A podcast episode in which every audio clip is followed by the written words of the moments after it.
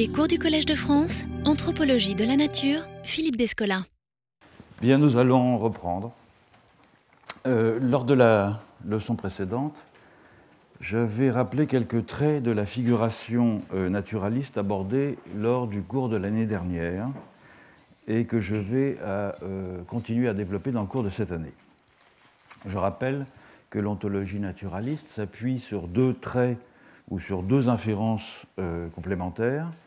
Les humains se dissocient euh, nettement du reste des existants en, euh, du fait des capacités cognitives que leur intériorité singulière leur confère, tout en étant semblables à eux, au reste des existants, par leur détermination physique. Or, j'avais fait remarquer que ces deux caractéristiques deviennent visibles euh, dans les images dès le XVe siècle, c'est-à-dire bien avant que euh, l'ontologie euh, naturaliste n'acquiert la forme argumentée, disons, qu'elle va revêtir à partir du XVIIe siècle.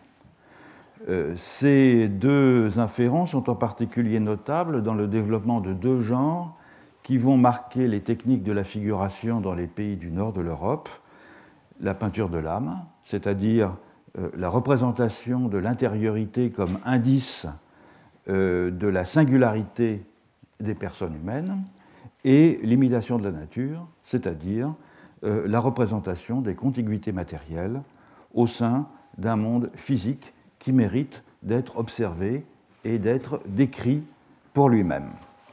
J'avais aussi rappelé que l'ontologie naturaliste possède la particularité, notamment par rapport aux autres ontologies, d'être animée par un dynamisme historique euh, qui voit l'affirmation de l'intériorité finir par entrer en quelque sorte en contradiction avec l'universalité des principes de la physicalité, aboutissant ainsi à un mouvement progressif euh, de naturalisation de l'esprit lequel ne devient toutefois explicite que tardivement, c'est-à-dire euh, dans le dernier tiers du XXe siècle.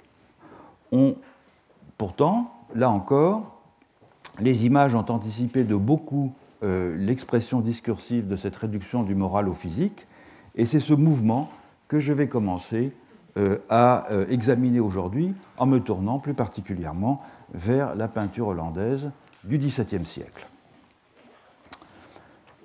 Dans les enluminures et dans les tableaux réalisés par les peintres euh, du XVe et du XVIe siècle, les représentations réalistes des personnages et du cadre de leur vie quotidienne sont encore, en général, asservies à un objectif euh, supérieur, de nature édifiante dans la plupart des cas.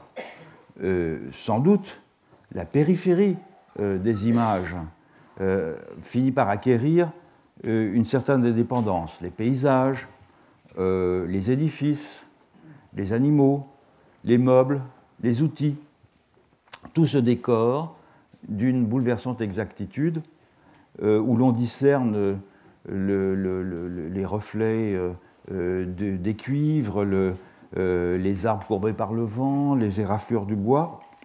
Tout cela ne signifie rien d'autre que l'attention au réel et le désir d'en reproduire toutes les nuances.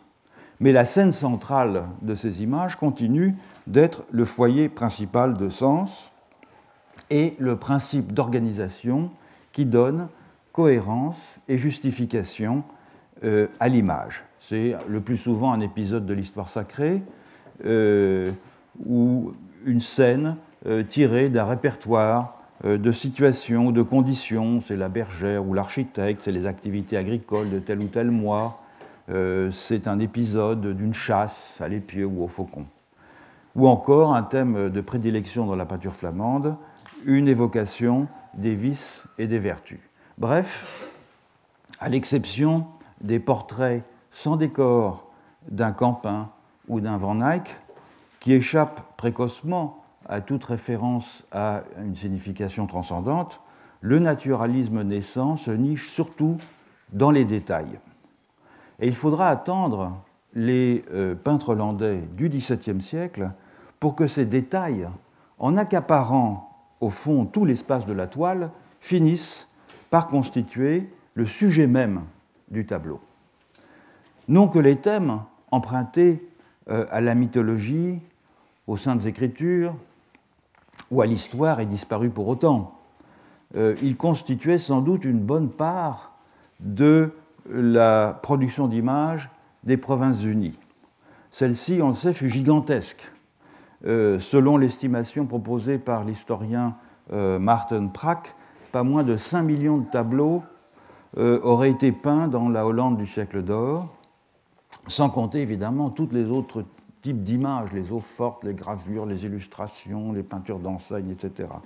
Pourtant, à côté euh, des thèmes historiques et des thèmes euh, allégoriques, une nouvelle peinture, une peinture de genre, voit le jour dans cette euh, partie du nord de l'Europe, une peinture qui infuse le monde matériel, dans sa plaisante banalité, d'une dignité et d'une beauté paisible que personne auparavant n'avait su rendre ainsi. Les scènes de la vie quotidienne que dépeignent euh, Gérard Doux, euh, Peter de Hour ou Samuel von Hoogstraten euh, sont bien éloignées de l'élan des histoires sacrées des gestes héroïques qui transportent le spectateur dans un plan si élevé qu'il en devient comme aliéné à lui-même. Dans les figurations du monde profane, par contraste, il suffit aux choses d'être, pour qu'elles soient dignes d'intérêt, comme l'écrit euh, Taine dans sa philosophie de l'art dans les Pays-Bas en 1869. Or, c'est cette peinture hollandaise, notamment les paysages et les natures mortes, qui euh, révèle de façon exemplaire comment une nouvelle étape a été franchie dans la figuration de l'ontologie naturaliste, et cela à l'époque même, le XVIIe siècle, où elle commence à émerger comme un discours réflexif dans les textes. La fidélité à la nature, c'est-à-dire la mise en évidence que les qualités physiques euh, des êtres et des choses font partie d'un même continuum universel, y prend en effet une place prépondérante, même si, par contraste avec la peinture italienne, abondamment commentée euh, par ceux qui la font, les aspirations des peintres, euh, des artistes hollandais, nous sont beaucoup moins connues. C'est donc vers l'histoire sociale et l'histoire culturelle de la Hollande euh, du siècle d'or qu'il faut se tourner pour évaluer cette mutation, en particulier les travaux de, je pense en particulier à Simon Chama et à Svetlana Alpers, dont j'ai fait un large usage. Quelques mots d'abord pour évoquer le débat euh, sur la nature même de cette peinture. Euh, les iconographes, certains historiens de l'art, sont revenus depuis euh, une trentaine ou une quarantaine d'années sur le jugement des périodes antérieures concernant la peinture hollandaise du XVIIe siècle. Lorsqu'on regarde les jugements émis sur cette peinture au XVIIIe siècle, au XIXe siècle, au XVIIIe siècle par euh, Joshua Reynolds, par exemple, ou au XIXe siècle par Eugène Fromentin ou par euh, Torrey Burger, c'est l'aspect descriptif de cette peinture qui euh, retient avant tout l'attention. Reynolds, grand peintre, il n'aime pas beaucoup cette peinture, dont les sujets lui paraissent vulgaires. En revanche, il admire le métier et la technique des peintres, ce qu'il appelle euh, le naturel de la représentation. Euh, je le cite, on aimerait pouvoir communiquer au lecteur quelque idée de cette perfection dont la vue a procuré tant de plaisir. Mais comme le mérite de ces peintures consiste souvent dans la seule vérité de la représentation, quels que soient les éloges dont ils sont dignes, ils font piètre figure quand on les décrit. C'est tiré de Journey to Flanders and uh, Holland, 1781. Autrement dit, ce sont des descriptions en images qui sont plaisantes à l'œil, mais au fond où il ne se passe rien. Fromentin, qui lui, euh, à la différence de Reynolds, euh, admire profondément cette peinture, dit à peu près la même chose à peu près un siècle plus tard. C'est une très belle description du monde, au fond. c'est, je le cite, le portrait de la Hollande, son image extérieure, fidèle, exacte, complète, ressemblante, sans embellissement.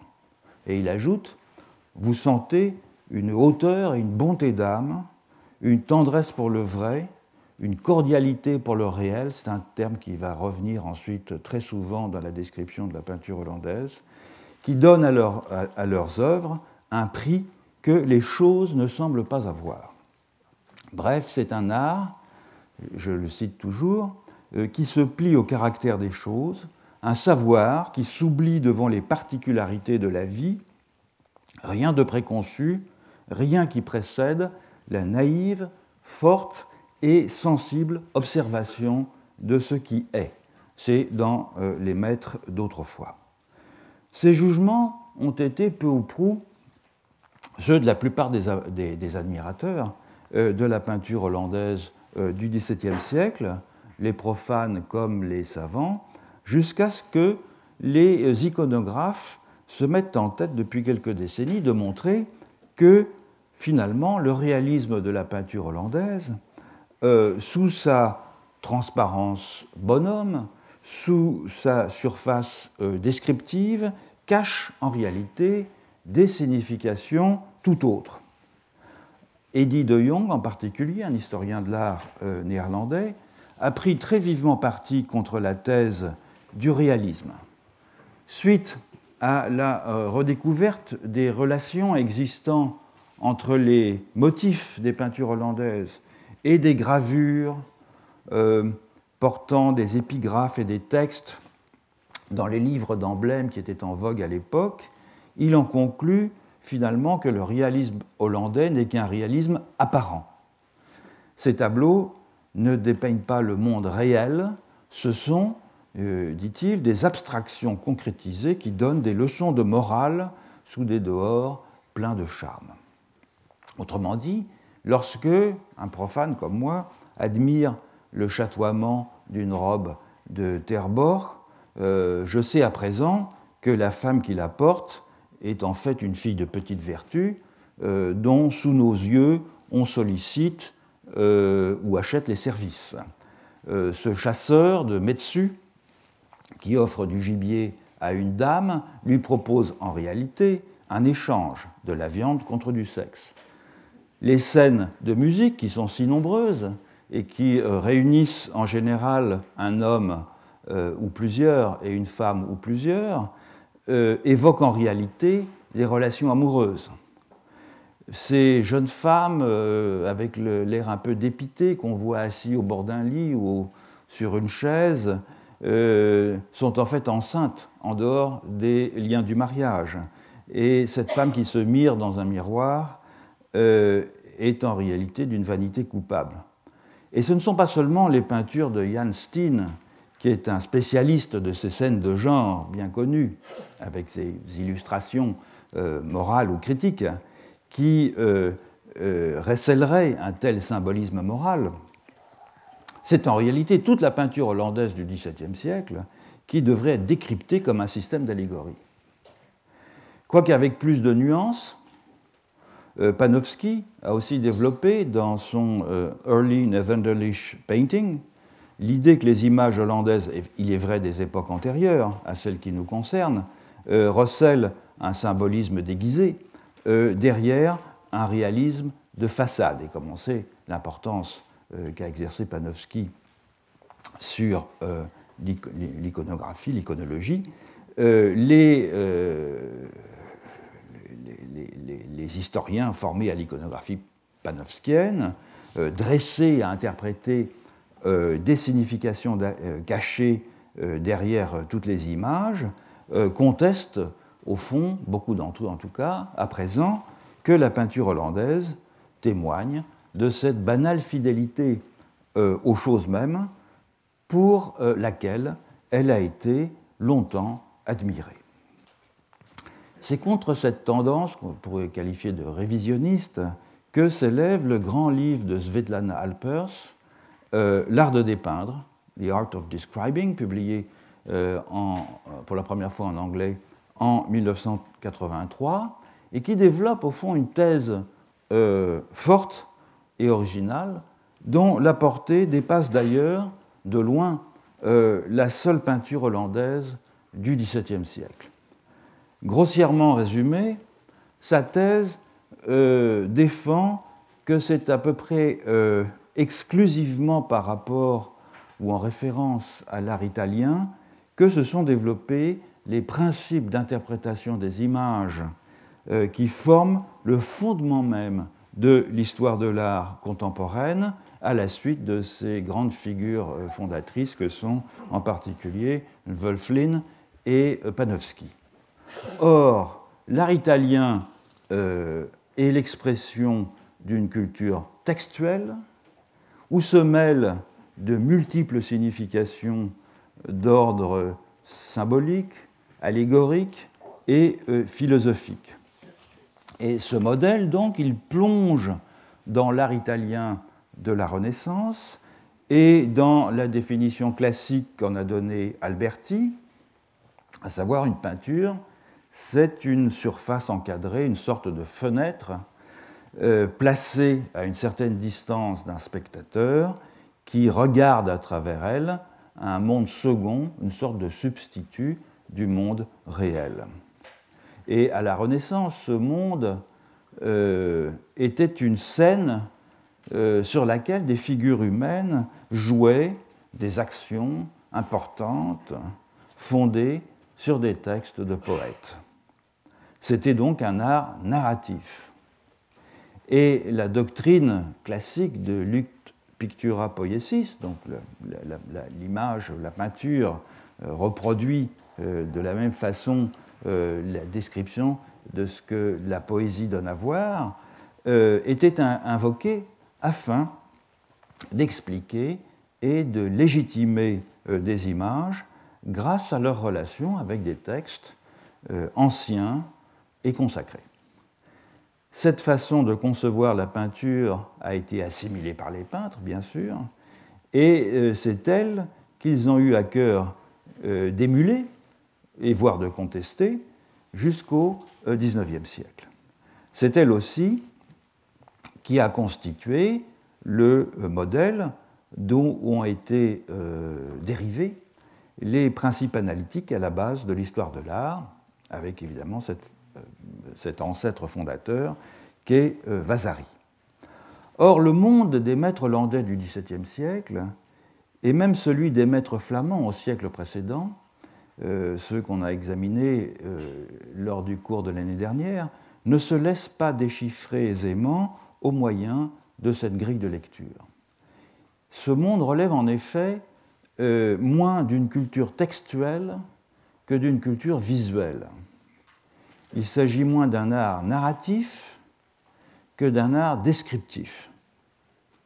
L'argument de Svetlana Alpers, donc, et je la rejoins euh, tout à fait sur ce point, c'est que interpréter l'art hollandais en y cherchant des emblèmes et des allégories euh, cachées, en tentant euh, d'y découvrir des significations profondes qui renvoient à une culture de lettrés, but euh, des textes de l'Antiquité, cette façon euh, de faire est tout à fait inadaptée pour un art qui se sépare des normes de l'art italien, renaissant, un art qui finalement privilégie l'attention portée à la surface du monde, à la surface du monde décrit, au détriment de la narration de l'action et d'action en particulier héroïque.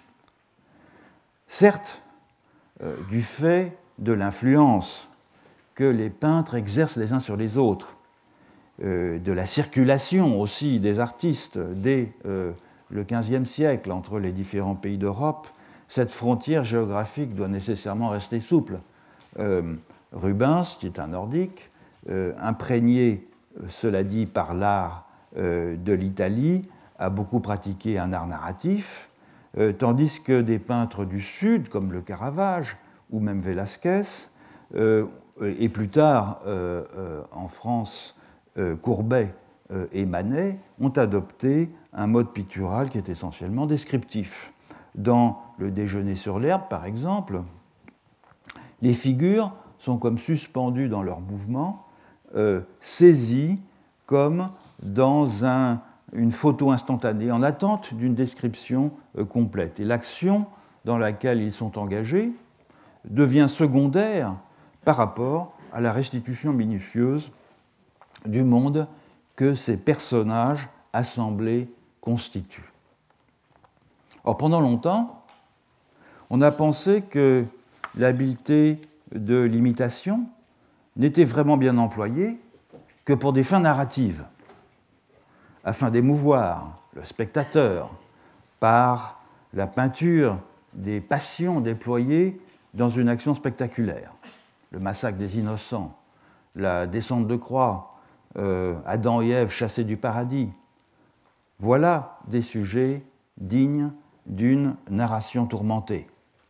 Ce privilège accordé à l'action et à la mise en scène euh, théâtrale des passions humaines dans l'esthétique euh, de la Renaissance italienne et qui va prendre sa forme un peu plus tard, la plus éclatante avec le baroque, euh, a conduit à dédaigner, voire à dénigrer la peinture descriptive. La question s'est même posée euh, à propos des natures mortes, de la finalité qu'une telle peinture peut poursuivre. Qu'est-ce que ça dépeint, une nature morte, au fond? Ne racontant rien, ou si peu de choses, ne faisant euh, intervenir le pathos que dans le cadre convenu euh, d'une emblématique morale ressassée, la nature morte semble dépourvue de toute justification. Même Fromentin, qui est pourtant, je l'ai dit, un grand admirateur de cette peinture, euh, le dit sans embâge, je le cite, Quelle raison un peintre lentais a-t-il de faire un tableau? Aucune. Il y a là comme un paradoxe il y a là comme un paradoxe, car on pourrait dire finalement que l'objectif de toute figuration devrait être la description, c'est-à-dire un usage iconique de l'espace destiné à rendre visibles des qualités du monde, donc se prêtant particulièrement bien à la mise en évidence de certaines propriétés ontologiques et non la narration qui est un art du temps, de la séquentialité, pour lequel le discours est à l'évidence l'instrument le plus approprié. Lorsqu'ils ont voulu justifier leur peinture, et ils l'ont fait très rarement, les maîtres hollandais ont mis l'accent sur le souci de représenter avec exactitude tout ce qui existe dans le monde une ambition qui contraste avec les euh, objectifs plus élevés de la peinture italienne et que résume bien euh, l'épitaphe composée par Abraham Ortelius pour son ami euh, Peter Bruegel, dans lequel il parle de ses œuvres, des œuvres de Bruegel, donc comme étant moins des œuvres d'art que des œuvres de la nature. En quoi consiste donc cette peinture qui, tout en étant évidemment imitative, c'est-à-dire productrice d'illusions, se veut au plus près des œuvres de la nature, qui se veut une description du monde tel qu'il est. Il faut pour cela revenir à la culture visuelle hollandaise et donc mettre les peintures euh, les replacer dans le contexte plus général des images de toutes sortes produites alors et euh, des instruments au moyen desquels ces images étaient obtenues, notamment l'œil humain. Donc, quelles étaient les conceptions de la vision euh, à l'époque? Il faut rappeler, je l'ai déjà dit tout à l'heure, qu'en Hollande, à l'époque, plus que nulle part ailleurs sans doute en Europe, les images étaient partout. Elles étaient imprimées dans les livres, et les, livres étaient euh, très, relativement répandus par rapport à d'autres pays européens. Elles étaient euh, tissées dans les tapisseries, euh, elles étaient tissées aussi dans les dessus de table, elles étaient peintes sur les carreaux de céramique, elles étaient encadrées sur les murs. elles étaient absolument partout. Tout, elles étaient dans les enseignes aussi, tout peut être représenté en images. Les cuisines, les arrière-cours, les étals du marché, les insectes, les fleurs, les Indiens du Brésil et la faune qui les entoure, première peinture de paysage américain euh, faite par des euh, Hollandais, euh, mais aussi la topographie des villes, la topographie des pays, des littoraux. autrement dit, les cartes, les atlas géographiques, les vues panoramiques et tout ce qui les accompagne. Il s'agit donc véritablement d'un engouement pour euh, la description visuelle, qui est au fond partie prenante d'une approche euh, scientifique qui euh, met l'accent sur l'expérimentation plus que sur la mathématisation, sur la science baconienne et l'intérêt pour l'instrumentation plus que sur la recherche des premiers principes. Le fait que Leeuwenhoek, qui est le seul Européen pendant euh, quelque temps à se livrer à l'étude de ce que l'on observait au microscope. Il observait tout au microscope, y compris la crasse qu'il avait entre les doigts de pied. Euh, le fait que Leeuwenhoek ait été euh, l'exécuteur testamentaire de Vermeer et probablement, probablement l'une de ses connaissances n'est pas anecdotique. pas plus que n'est anecdotique le fait que la Hollande ait été, pendant quelque temps, en Europe, le seul endroit où l'on produisait et où l'on utilisait des lentilles pour l'observation euh, macroscopique et microscopique. À l'unique exception, euh, faut-il le préciser, de Galilée en Italie. Que cet engouement pour l'observation euh, de ce qui n'est pas ordinairement donné à la vue se soit produit dans le pays d'un Vannac n'est pas non plus une simple coïncidence. Peut-être peut-on dire que euh, les expérimentateurs du nord de l'Europe euh, ont trouvé tout à fait normal finalement de se fier à ce que leurs yeux voyaient lorsque la vue était grossie par des lentilles, lorsqu'ils regardaient dans le microscope ou le télescope, parce qu'ils avaient l'habitude, depuis presque deux siècles, euh, de regarder des peintures qui étaient au fond l'enregistrement minutieux détaillé du monde qu'ils avaient euh, sous les yeux. Il est un autre instrument euh, de la connaissance scientifique, par la vue, qui a joué un rôle central dans la façon dont la peinture hollandaise appréhende le réel, et c'est la chambre noire.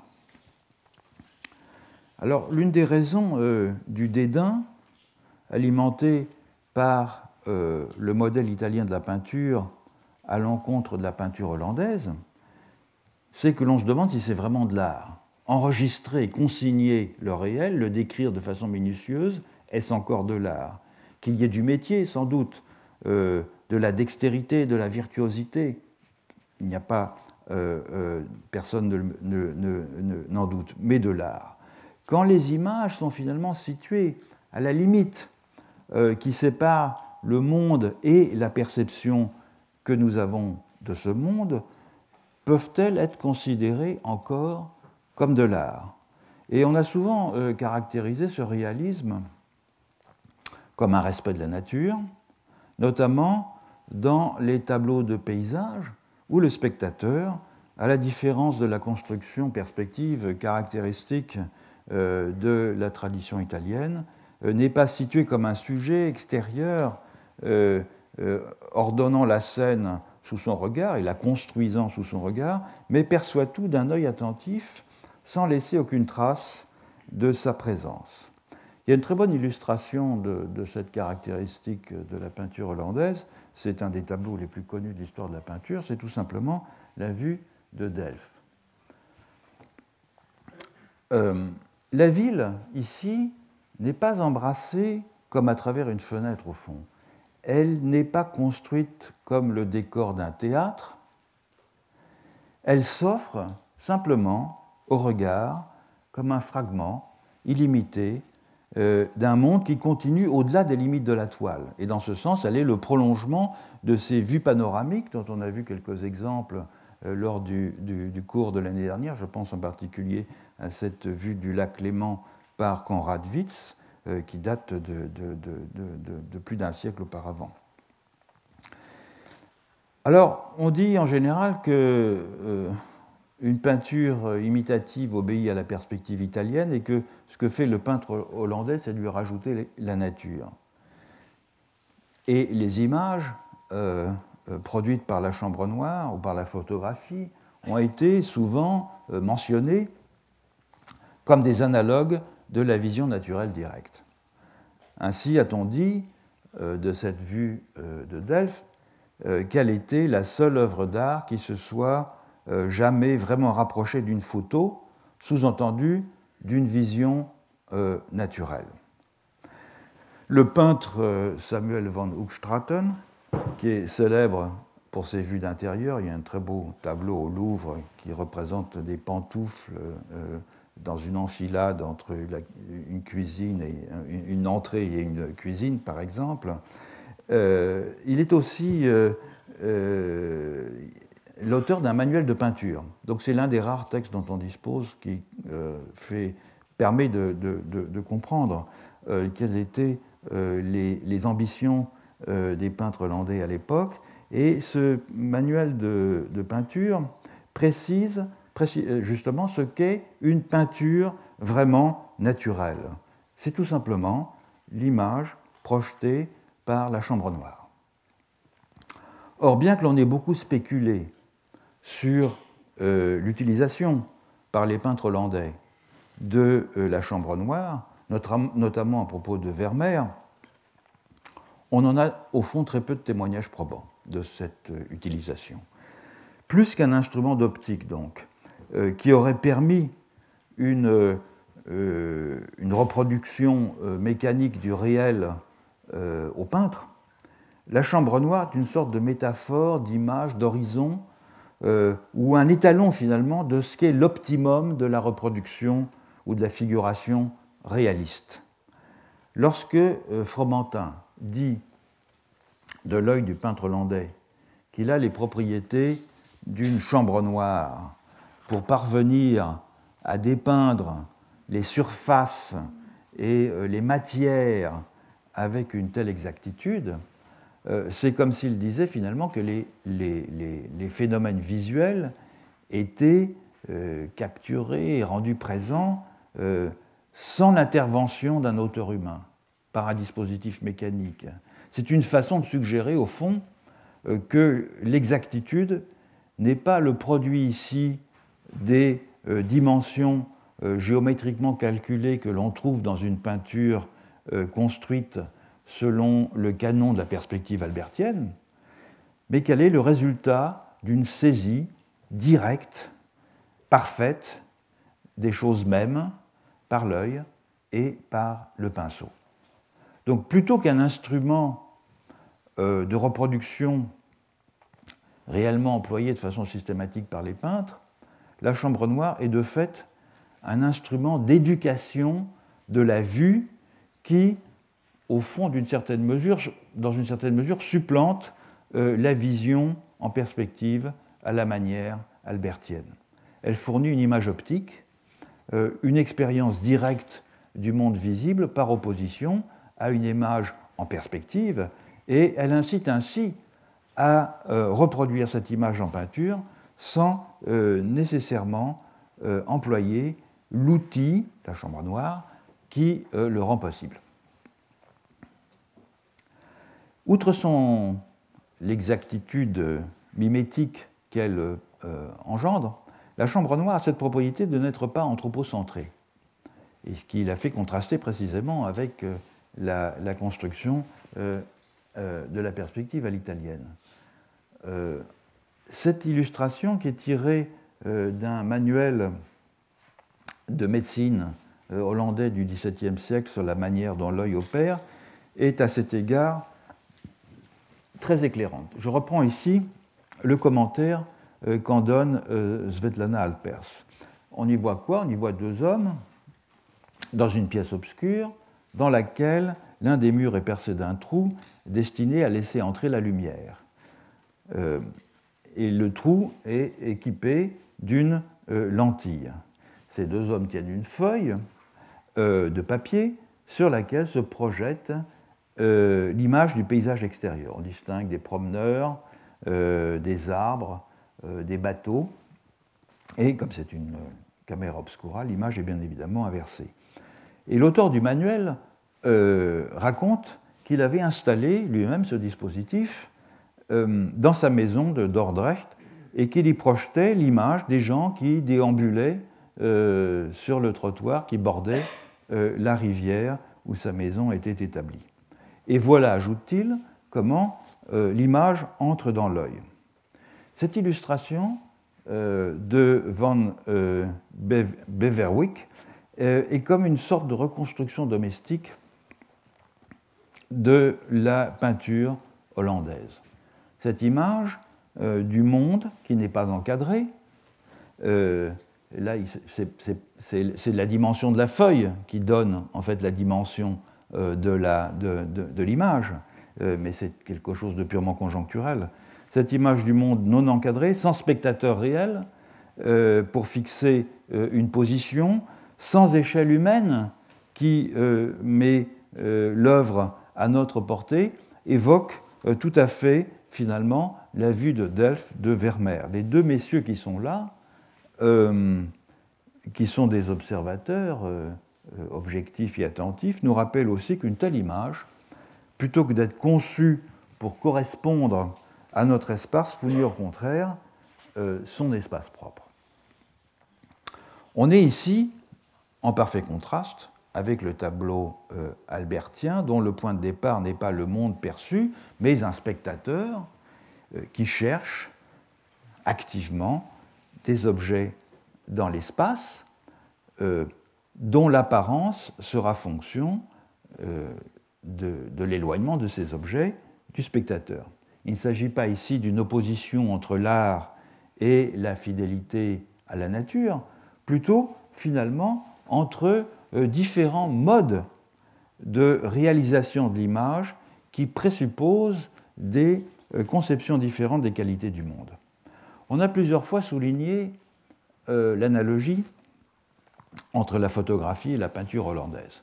C'est en particulier parce que la photographie est l'aboutissement d'un mode figuratif descriptif dont la peinture hollandaise est en quelque sorte une étape euh, ou une anticipation, et qui contraste avec la tradition albertienne de la peinture. En particulier, photographie et peinture hollandaise partagent, entre autres comme caractéristique, eh bien, l'aspect fragmentaire, le cadrage relativement arbitraire, euh, le sentiment d'immédiateté, euh, ou bien cette idée que la nature se reproduit d'elle-même sans passer par une médiation humaine. Elle s'actualise sans passer par l'art du peintre.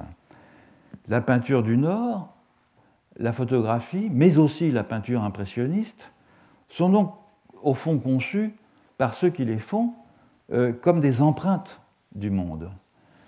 Et de ce fait, il n'y a plus de différence entre signe iconique et signe indiciel, puisque, c'est pour reprendre la, terminologie de, sémiologique de Perse, euh, c'est au contraire lorsque l'indexicalité est maximale, lorsque l'empreinte se fait de façon complètement directe, comme dans la chambre noire ou comme dans le négatif photographique, euh, que l'iconicité est également euh, maximale.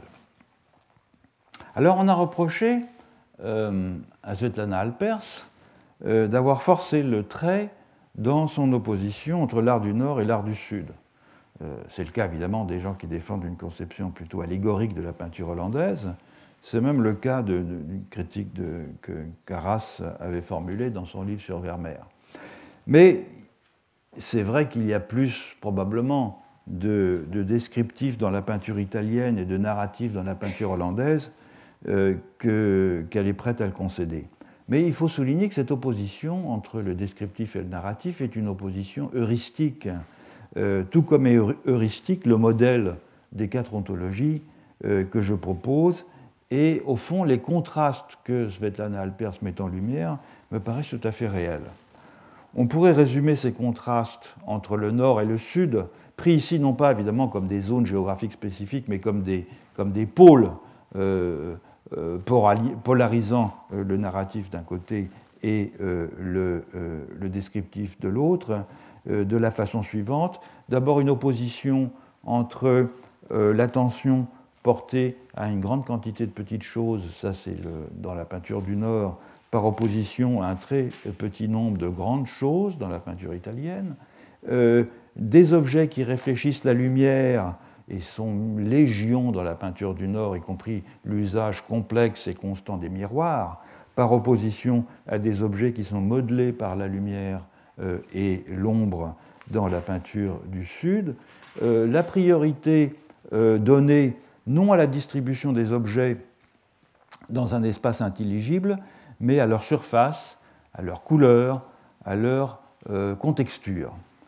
Et enfin, pas enfin d'ailleurs, euh, aussi euh, une image sans cadre par opposition à une image dont le cadre est nettement défini, ainsi qu'on le voit dans cette illustration. et enfin, donc, dernier, dernier trait, une peinture où finalement le spectateur n'est pas clairement situé, n'est pas clairement positionné par opposition à une peinture où le spectateur occupe une position, une place bien déterminée et privilégiée, puisque c'est à partir de lui qu'est construite euh, la euh, peinture. Donc on a là un ensemble de, spécifications qui euh, décrit, me semble-t-il, assez bien cet aspect de l'ontologie naturaliste définissable par l'universalité des qualités physiques des existants. Ce que l'observation attentive du réel et sa figuration euh, fidèle révèle, c'est bien la continuité dans un espace désubjectivé d'objets de toutes sortes, tout à la fois singularisés par leur apparence et homogénéisés par les conditions de leur figuration. Finalement, l'insecte, le citron, la pantoufle, le nuage, la laitière sont dépeints de la même façon et euh, suivent la nature des choses de si près qu'idéalement, ainsi que certains peintres hollandais l'affirment eux-mêmes, on ne doit pas pouvoir reconnaître la manière de tel ou tel, euh, parce que finalement, l'artiste n'est que la simple et discrète médiation du monde tel qu'il est. C'est dans cette attention euh, directe à la nature des choses que le parallèle entre la peinture et l'observation euh, microscopique prend tout son sens. L'observation microscopique, en effet, procède par multiplication et division, pour reprendre la terminologie, encore une fois, de Svetlana Alpers. La vue microscopique, qu'est-ce qu'elle fait? Eh bien, elle multiplie lorsqu'elle révèle la présence dans un corps d'une certaine dimension, d'une quantité euh, innombrable euh, d'entités minuscules, ou lorsqu'elle fait apparaître, grâce au grossissement, les différences entre les individus d'une même espèce. Et elle divise la vue microscopique lorsqu'elle révèle la structure cachée d'un fragment de matière ou de surface. C'est ce que font aussi les peintres. Par exemple, euh, Jacques de Gain, qui, pour nous faire connaître euh, l'être d'une souris, pourrait-on dire, la dessine quatre fois sous euh, différents aspects.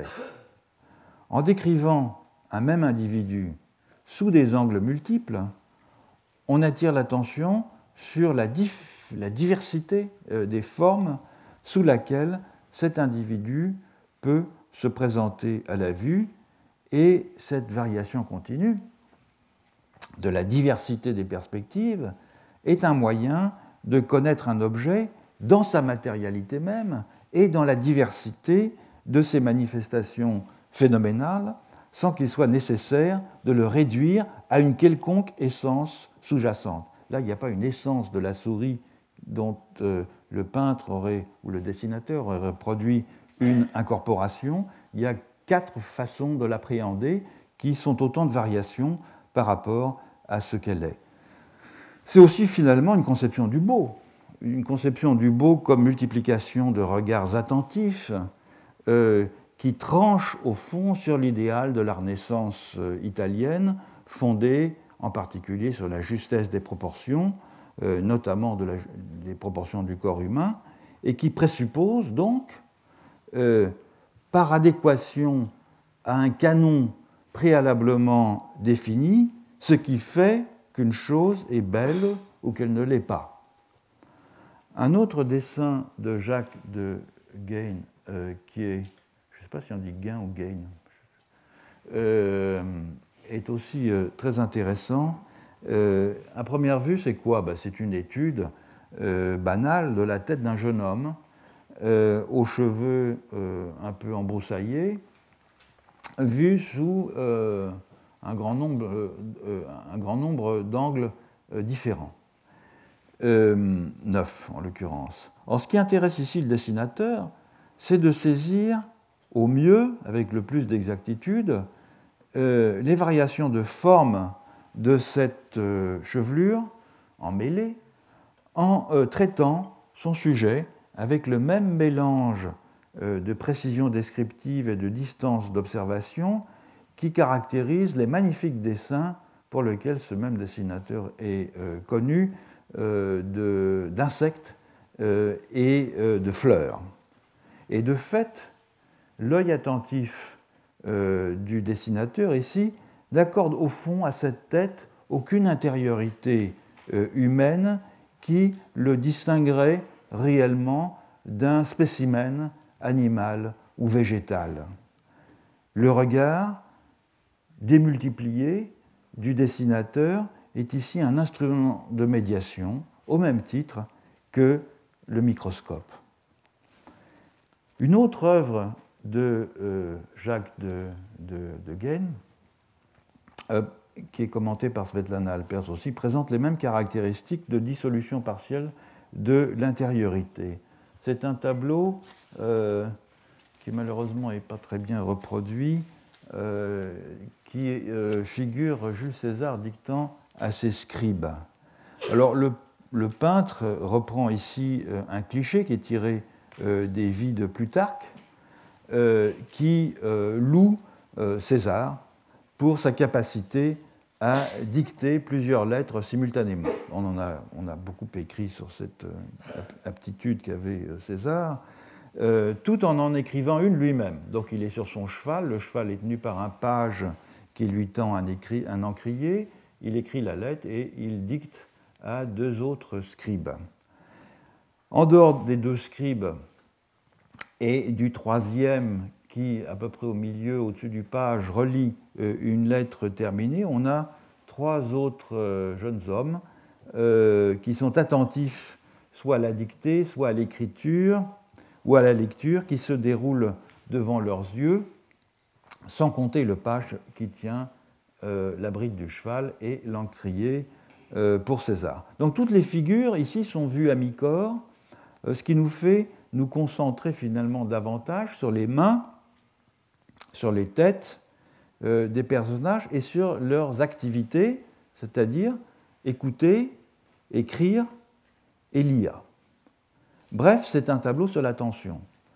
Ce ne sont pas tant les facultés mentales exceptionnelles de César qui sont ici mises en avant, ou qui intéressent le peintre, ce n'est pas tant la peinture de l'intériorité de César qui euh, est ici au premier plan, c'est la multiplicité des comportements attentifs que manifestent les serviteurs et les scribes. Et ici, l'attention, elle ne procède pas de la conscience de soi, il semble qu'elle tient lieu de moi, il semble qu'elle se substitue d'une certaine façon à la subjectivité. J'aurai l'occasion de revenir sur ce trait plus tard, car il me semble que le caractère indécis du moi est l'une des caractéristiques les plus notables de la peinture hollandaise de cette époque. Autre parallèle entre euh, la euh, vue euh, microscopique et la figuration peinte, c'est au fond l'habitude des peintres hollandais de nature morte de pratiquer d'une façon ou d'une autre des ouvertures dans les objets représentés, de façon à bien montrer leur intérieur, de façon à montrer de quoi ils sont faits. c'est le cas des comestibles, évidemment. Les fruits, les noix, les tartes, les fromages, les pâtés, les huîtres sont toujours euh, euh, euh, montrés ouvertes, mais c'est le cas aussi des artefacts, des cruches, des verres qui sont renversés, il y en a toujours un qui est renversé, des pendules qui sont ouvertes pour qu'on voit leur rouage, dont on nous montre donc toujours le dessous, l'intérieur, la face cachée. on en a ici de bon exemple dans un des maîtres de la nature morte hollandaise qui est euh, Willem Clayzoon euh, Heda, euh, celui-là qui est au musée du Louvre. Remarquez que. Alors, évidemment, on dit que c'est un relief de fin de collation ou des reliefs de festin. Vous voyez, tous les. Tous les, tous les, tous les, là, vous avez le citron pelé, le pain entamé, l'huître ouverte, le, le, gobelet renversé dont on voit le, pied, qu'habituellement on ne voit pas autre, euh, autre peinture de Eda avec le, le, Elles sont toutes un peu sur le même thème, hein, avec le citron euh, pelé.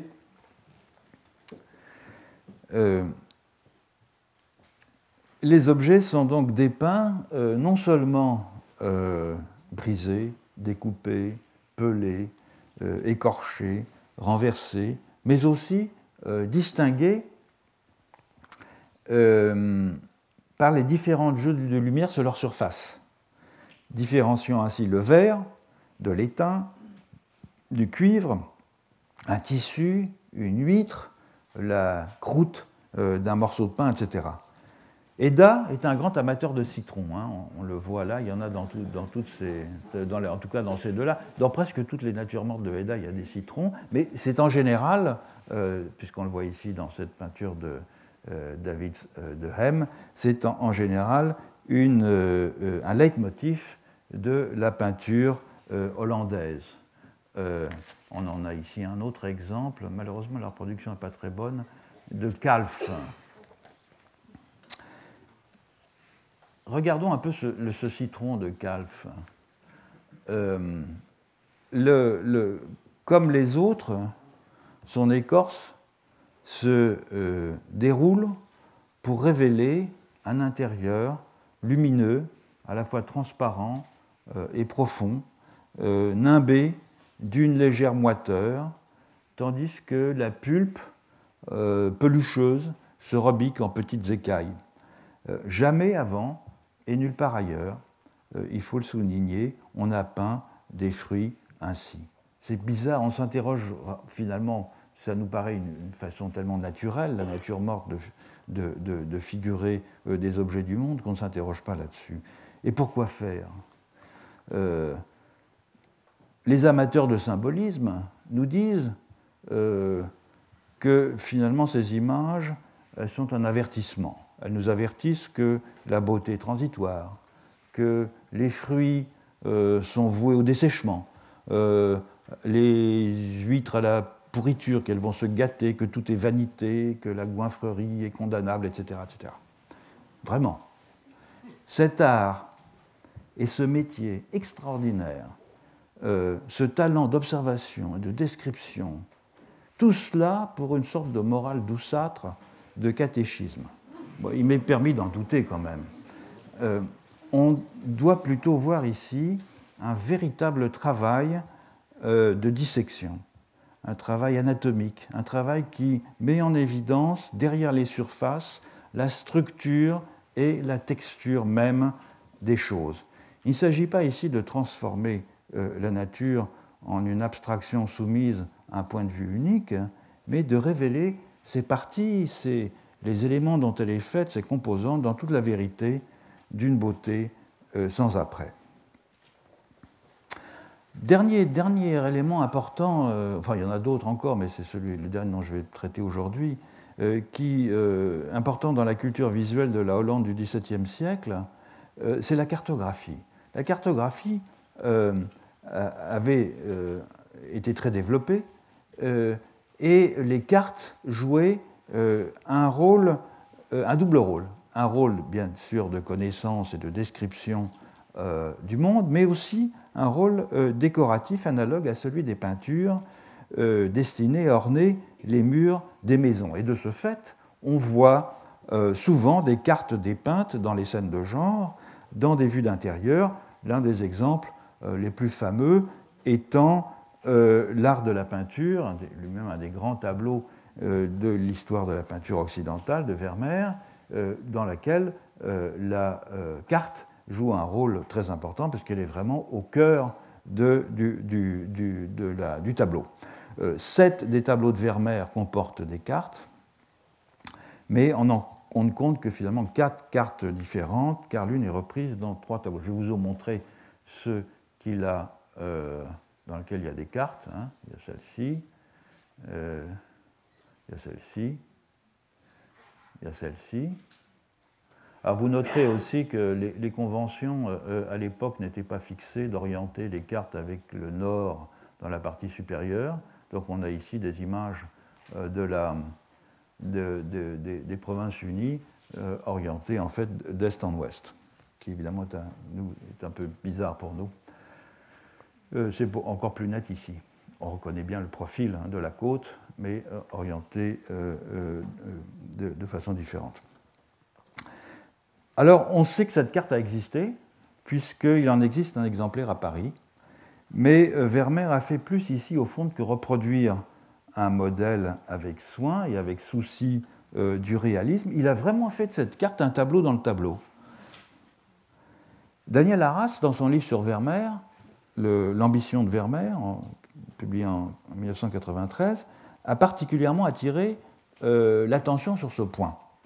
On peut noter d'abord on ne le note pas parce qu'il faudrait un agrandissement tel qu'il est impossible à faire euh, avec les moyens dont je dispose, euh, que c'est sur la bordure intérieure de la carte, à gauche, juste derrière le, personnage féminin, que Vermeer a signé son œuvre. Mais le fait que ces cartes soient un tableau dans le tableau, donc analogue aux autres tableaux que Vermeer accroche euh, euh, au mur dans ses autres toiles vient qu'il traite les cartes euh, non comme une source de savoir, mais comme un motif qui illustre le principe même de la représentation. Parfois, Vermeer est même franchement désinvolte dans sa représentation du contenu informatif des cartes. Par exemple, dans Le soldat et la jeune fille riant, les couleurs qui représentent euh, la mer et la terre ferme sont euh, intervertis, c'est-à-dire que le bleu représente la terre ferme et le beige euh, représente la mer. On pourrait penser aussi que l'art de la peinture est par excellence une allégorie et non une peinture descriptive. la jeune femme est en effet habillée en Clio, muse de l'histoire, donc c'est une peinture historique et elle est revêtue des attributs emblématiques de Clio. Mais comme le note Arras, euh, il s'agit en fait d'une représentation de la représentation d'une allégorie. Autrement dit, la figure de, de, Clio se présente sans équivoque comme un modèle déguisé en Clio dans un atelier de peinture. D'ailleurs, l'art de la peinture est là pour signifier ce trait. Euh, le titre même, on l'a parfois appelé aussi l'allégorie de la peinture. Euh, euh, et cette mise en abîme est redoublée par le motif de la carte. Il s'agit de la représentation, non pas des Provinces-Unies, mais d'une représentation de la représentation des Provinces-Unies. Quant au peintre, il est habillé comme un gentilhomme à l'ancienne, et pas du tout comme un peintre dans son atelier, ce qui conduit Arras à suggérer qu'il correspond un peu à l'image que trace Léonard de Vinci euh, du peintre en train de peindre. Bief, autrement dit, c'est moins euh, ici euh, une peinture allégorique que la description explicite du mécanisme de l'allégorie de la peinture. C'est un effet qui est d'ailleurs renforcé par le terme descriptio, on ne le voit pas non plus euh, faute de grossissement, mais qui figure en haut à droite euh, sur le bandeau de la carte. Ici, il y a marqué descriptio. Alors, ce terme de descriptio n'est pas euh, couramment employé à l'époque pour la peinture, mais en revanche, c'est le plus courant pour désigner la cartographie. on appelle les cartographes des descripteurs de monde. Or, le but des peintres hollandais était aussi de capturer sur leur toile un ensemble de connaissances, un ensemble d'informations sur le monde. Tout comme les cartographes, ils employaient des mots dans leurs images lorsque c'était euh, nécessaire. Et tout comme les cartographes, ils réalisaient des images qui combinaient des éléments très diversifiés et qui ne se prêtaient pas à une totalisation à partir d'une perspective unique. Donc leur tableau n'était pas conçu, encore une fois, comme une fenêtre sur le monde, à la, manière du modèle albertien, mais à la façon d'une carte, euh, euh, comme une surface sur laquelle est disposé un assemblage de ce que l'on voit dans le monde. le paysage lui-même, d'ailleurs, je vais terminer là-dessus parce que y a tout un, je voudrais faire tout un développement sur la question du paysage en rapport avec la cartographie. Je vois que l'heure tourne et je ferai ça la, semaine prochaine. Mais juste un mot pour dire que le paysage lui-même est souvent construit selon un schème dérivé des vues topographiques gravées représentant les villes que l'on retrouve dans des atlas ou que l'on retrouve dans les cartouches euh, latérales euh, des cartes géographiques. Ici, comme tout ça, ce sont des vues panoramique de ville, hein, euh, de part et d'autre de la carte euh, principale. Et considéré ainsi, on revient donc à la vue de Delphes qui avait commencé cette leçon, euh, la vue de Delphes est une admirable transformation de ce modèle cartographique dans lequel on dépeint souvent la ville qui se découpe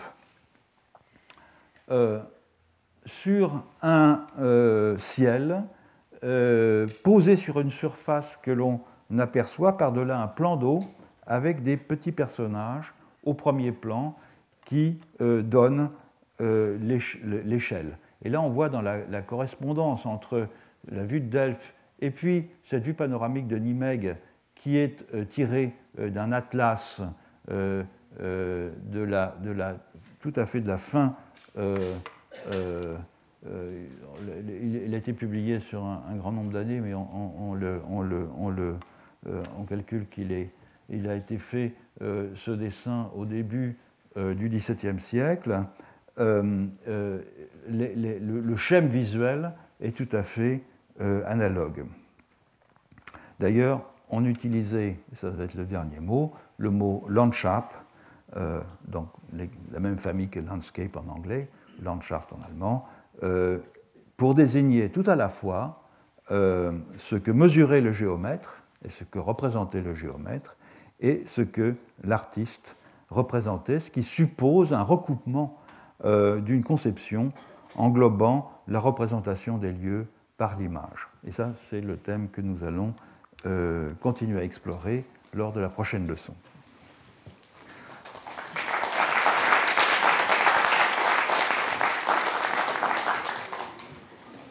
Retrouvez tous les contenus du Collège de France sur www.colège-2-france.fr.